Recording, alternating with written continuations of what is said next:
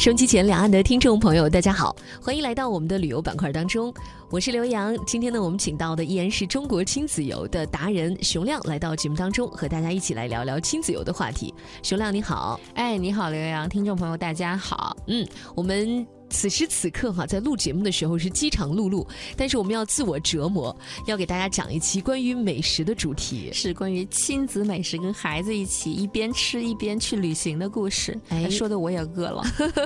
那今天我们的亲子旅行的第一站就是河南的洛阳啊。对，大家说起洛阳也是个千年古都啊，嗯，是这个历史文化是非常悠久。但实际上，洛阳在我的这个亲子旅行的过程中，它真是一个美食之地呀，就一。一说到洛阳，你脑子里头想到的不是龙门石窟，不是牡丹花，嗯，也不是那个白马寺，反倒是那里的汤汤水水的水席，是不是？对对对，这个跟我们的这个就是前几年的一次这个体验也有关系。当时我们也是接受到邀请，然后去到洛阳去品尝他们最大的特色，叫水席。嗯，水是那个水花的水，嗯，水席。当时我一听，我说，哎，这个挺有意思的哈。我说，就吃又有喝。然后后来呢，我们就呃，就是坐着高铁就到了洛阳，就很方便啊。嗯，实际上就是，呃，我也在之前也查过一些资料，就说这个洛阳水席，就是它实际上是非常的这个有特色的，它有它的这个就是各种简易版，包括这个各种的这个版本都有。嗯，然后呢，我们吃的这一次呢是一个比较正宗的版本，就是二十四道菜。哎，同时上有讲究的哈，对对对，有那个菜的几个热菜、几个凉菜、几个前菜，是它都是有数的。它水席不是说我在上上菜的时候，就是说。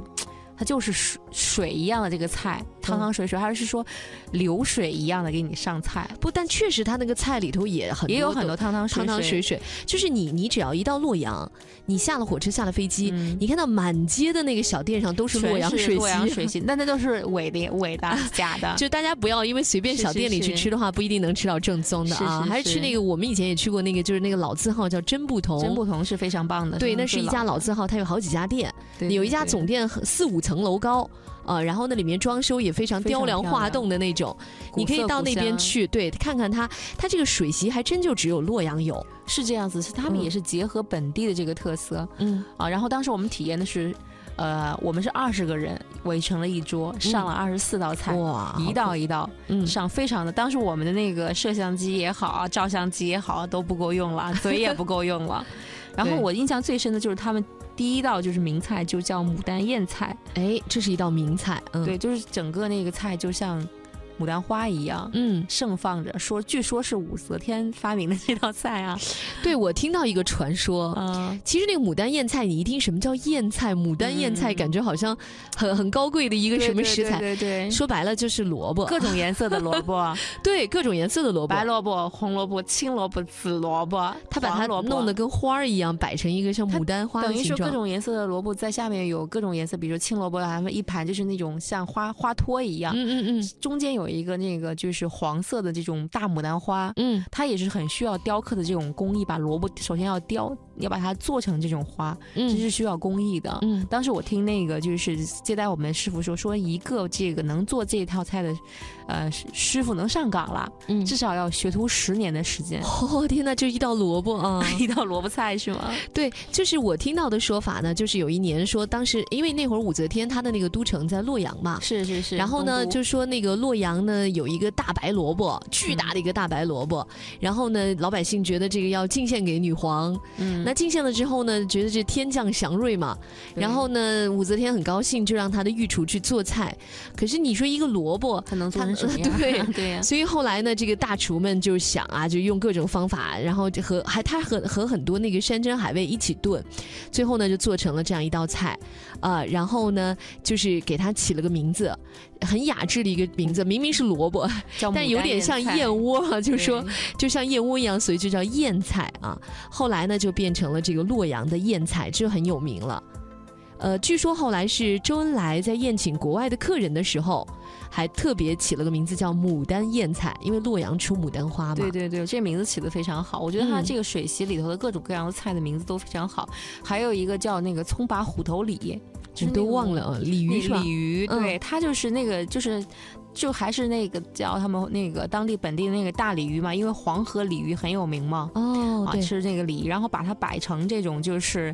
呃，就像那种松鼠鲑鱼的做法比较相似，就支棱着那样。然后那个就把它那个外皮都比较炸的比较酥嫩，然后浇上汁儿。嗯。然后呢，就有这种鲤鱼跳龙门的这种这种吉祥的彩彩头。然后来这儿，比如说像我们很多这个就是高考的这些就是呃学子们要请客的时候呢，要上这道菜，就在水要到专门到水席里来吃这个，表明了我这个。高中了啊，高中状元了，对对，跳了 跳了龙门了，跳了龙门了，对。所以说，它这道菜的味道呢，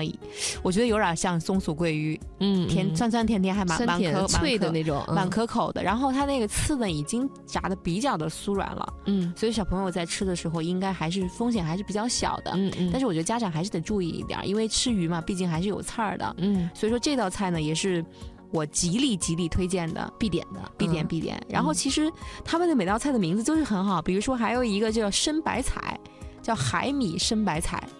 实际上就是海米加白菜，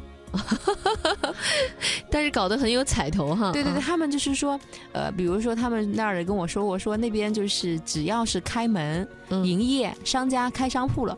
都要自己在家里做这道菜。以求的这个就是就是吉利如意的意思，这也是民俗了哈。对，求一个就是真的是就是那个嗯，就是汤汁是很浓的那种，但跟我们普通的这个海米白菜不一样，它实际上有汤嘛，这样水席还有汤嘛，嗯，然后交织在这个就是已经熟的那个海米和白菜里头，嗯，所以说是一道比较高档的菜，因为在这个就是古时候这个中原地区是不产海鲜的哦，所以就海鲜还是比较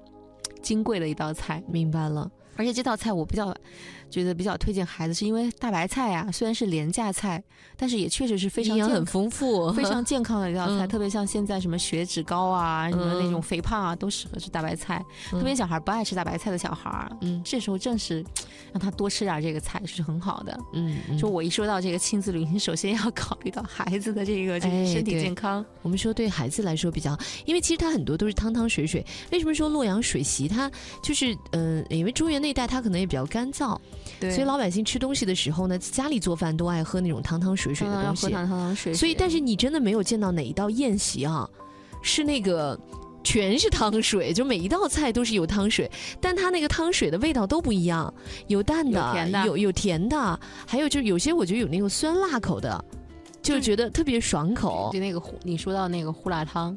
对，河南还有个胡辣汤哈，嗯，它里头也有，就是那个它有一个就是酸辣椒炸丸子，就跟那个胡辣汤胡辣汤有点相似，嗯，这个也是他们那个水席的中间一道名菜，嗯，我们经常到那个河南去，就很大街上全是各种胡辣汤，嗯，味道各有不同，但是它这个这个水席里正宗的这个胡辣汤一定要是那个。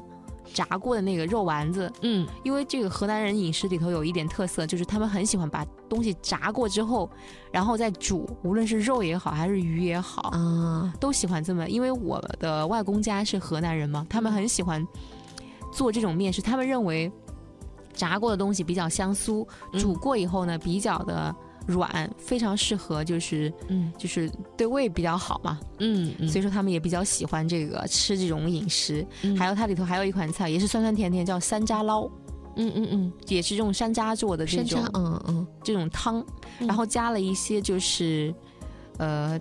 糖。然后没有那么酸，嗯，但吃起来呢，就是等于你到最后的时候吃的时候还是很开胃的，酸酸甜甜的，嗯，就很简单做的。我觉得就是他们的那种食材用的非常非常的简单，对，它不是什么要呃燕窝呀、什么鱼翅啊、什么这些的东西，没有说一定要，它其实好多都是当地的，什么萝卜、白菜、山药，对，是吧？其实都是山药做菜，当地的一种食材，呃，但是确实它又很好吃。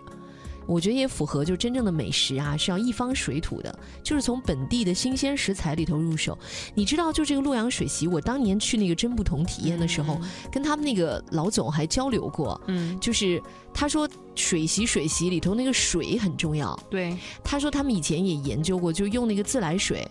他说那个味道就不好。后来他们怎么办呢？他们跑到山里面去拉那个泉水。他们发现山里头有一种泉，拉来了之后做水席，那个味道就是也也不沉，没有沉淀哈。然后整体那个水汤水很清亮，做出来的口感更好。所以他每天早上都要派车去那个泉去拉泉水去，这就叫一方水土嘛。哎，他有时候这个去了另外一个地方，它就变了。所以说，为什么说这个水系，它洛阳这个地方水系它是比较的有名的，就是它还是用了这个它自然的材质，嗯，包括山药也是这样子的，有有他们也有一个水系里有要拔丝山药，他们有一些新做法嘛，就是说山药就是真的是对人的身体健康是很有好处，特别小孩儿、老年人都比较适合，特别在冬天的时候进补的时候用一些山药，因为我们其实在家里头也会炖汤啊，用一些山药这样的食材，嗯，吃起来口感也很好，嗯，而且水席呢，应该算咱们说成宴席的，好像已经是呃，它是一个非物质文化遗产了，应该是就是对，因为它是整个它有一套流程，对，那二十四道菜，什么什么样的菜都是什么菜名儿，怎么上，哎，它有这个讲究的顺序，对，其实你仔细想一想，真的作为一整道宴席，咱们可能只能想到满汉全席了吧，满汉全席，对，其他没有说成套的宴席的，对不对？对对，就只有像这个水席，那几千年前这样，现在还是这个样子。然后他们现在也就是对于我觉得，其实这水席吃水席啊，也是一个对家文化的一个了解，就是我们知道怎么能上菜，然后怎么来装菜，然后还有一个就是吃饭的一个规矩，因为我们在吃水席的时候。那个大师傅也给我们讲了，说怎么来吃肉，是谁先吃，家里的长辈先吃，然后那个孩子先吃，然后男性先吃，女性后吃，都是有规则的。哦，我觉得这个就是对，也对于家的文化的学习是挺好的一件事情。中国传统的那一套，对 对对，因为我也在出那个新的这个书嘛，然后在过程中我们也看到，就是一家人在一起吃饭的这个过程，嗯，实际上也是一种文化的传承。嗯，包括像我们小时候的时候，就是吃饭的时候不发出声音啊。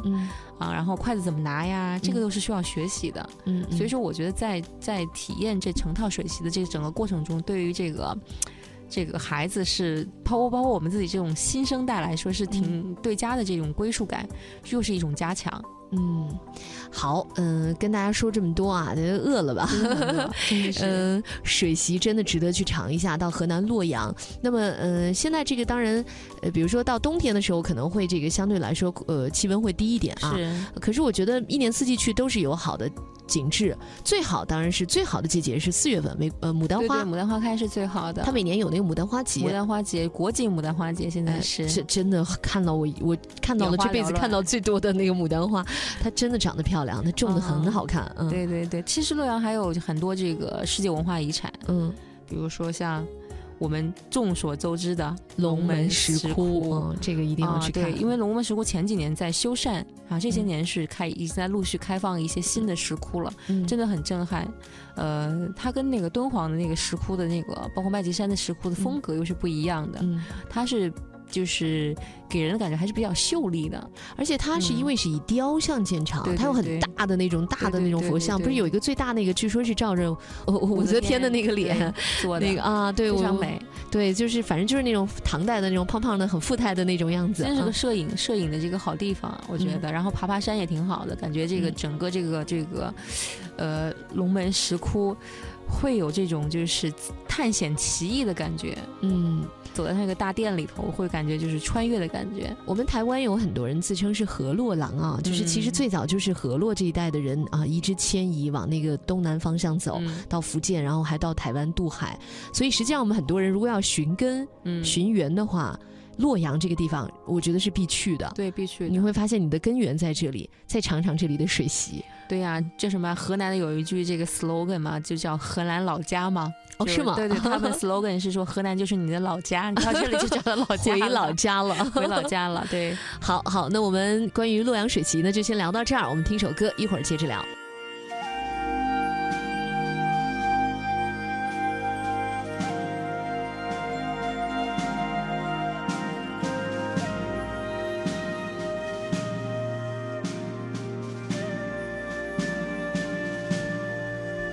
些年，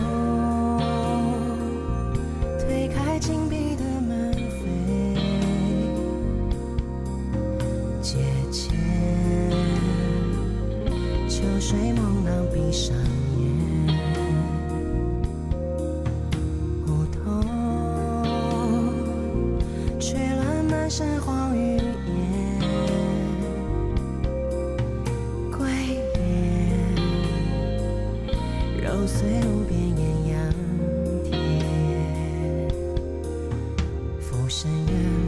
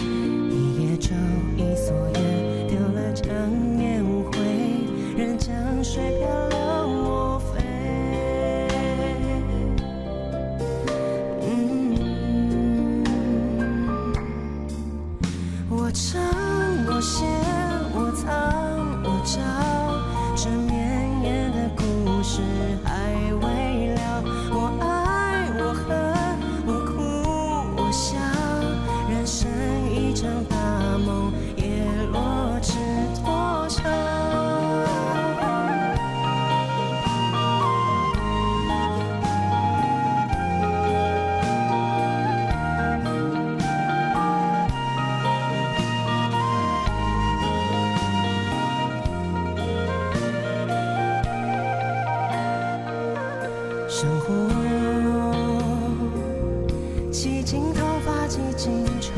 飘过恰似天地一浮游曲终了灯未尽月近水带路去一袖尘世不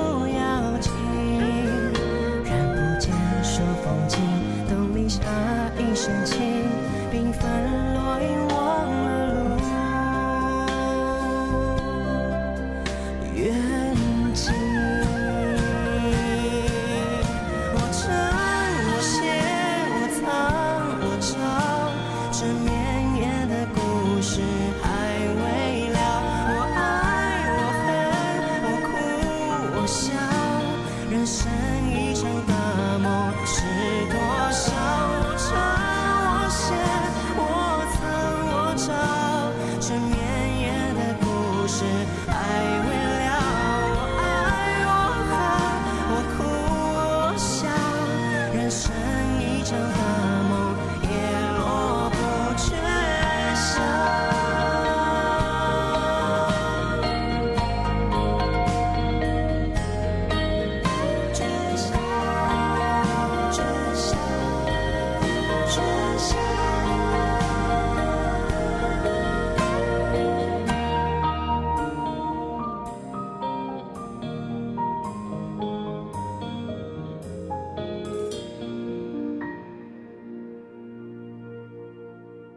醒来。